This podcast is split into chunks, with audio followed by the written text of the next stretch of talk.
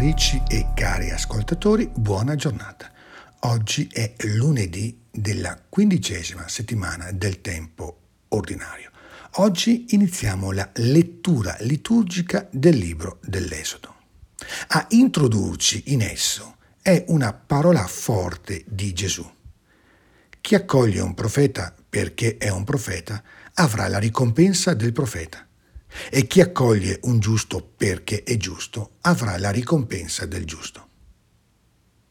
Il dramma dell'Esodo, con tutte le sofferenze e il sangue che saranno necessari nel processo di liberazione del popolo, sembra scatenarsi proprio dall'incapacità del nuovo faraone o nuovo re di accogliere la profezia di una presenza come quella del popolo di Israele, che cresce in mezzo agli egiziani ma non necessariamente li minaccia. Il testo comincia con una nota che non va mai dimenticata lungo la lettura dell'Esodo. Sorse sull'Egitto un nuovo re che non aveva conosciuto Giuseppe. La figura e la storia di Giuseppe sono memoria continua di come nessuno sia autosufficiente, né le persone né i popoli. Il figlio di Giacobbe è accolto in Egitto e, in un certo senso, viene salvato dall'accoglienza del sovrintendente del faraone e dal faraone stesso, ma è lui che subito dopo salverà il popolo dell'Egitto dalla carestia. La parola di Gesù che getta le basi e dà le regole di una sana e fruttuosa evangelizzazione, diventa la chiave di lettura per ogni reale cammino di integrazione e di vicendevole solidarietà. Chi avrà dato da bere anche un solo bicchiere d'acqua fresca a uno di questi piccoli perché è un discepolo, in verità io vi dico, non perderà la sua ricompensa, ci dice Gesù.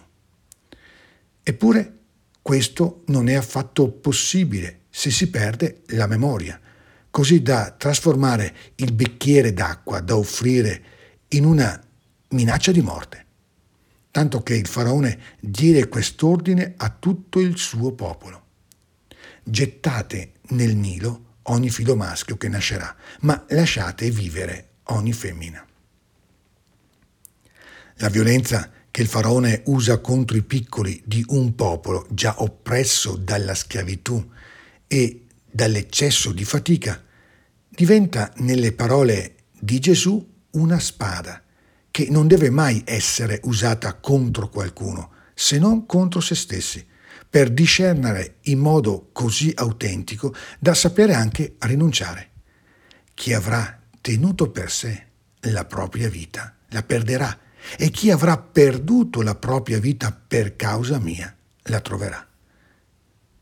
Essere degno di me non ha niente a che vedere con una purità di ordine puritano, ma è il segno di una disposizione profonda e fattiva ad agire nella stessa linea e nella stessa logica del Vangelo, in una capacità a dare piuttosto che a prendere la vita. Quando prima della comunione ripetiamo le commosse parole del centurione, io non sono degno, dobbiamo sempre ricordarci che questo ci riporta più che all'impedimento dei nostri peccati e delle nostre fragilità, alla grande fatica quotidiana di conformare la nostra vita alle esigenze di donazione che ci vengono dal Vangelo. Quando si entra in questa obbedienza evangelica, nulla può rimanere come prima ed è del tutto naturale sperimentare il prezzo salato di una pace che germoglia nello stesso solco della croce. Bisogna ricordare, poi, che la parola croce non indicava prima di tutto il supplizio degli schiavi, ma con l'utilizzazione di una lettera ebraica a forma di croce, il Tao francescano che noi conosciamo, che tutti noi conosciamo, rappresentava una nota, una sorta di sigillo. come quando si mette una croce per segnare un oggetto o riempire le caselle di un questionario. Ogni volta che ci segniamo o segniamo con il segno della croce, ricordiamo di doverla portare sulle nostre spalle, ma questo segno indica la liberazione, indica il perdono, indica la salvezza e quindi è un invito a rendere grazie nella gioia. Buona giornata e ogni bene nel Signore.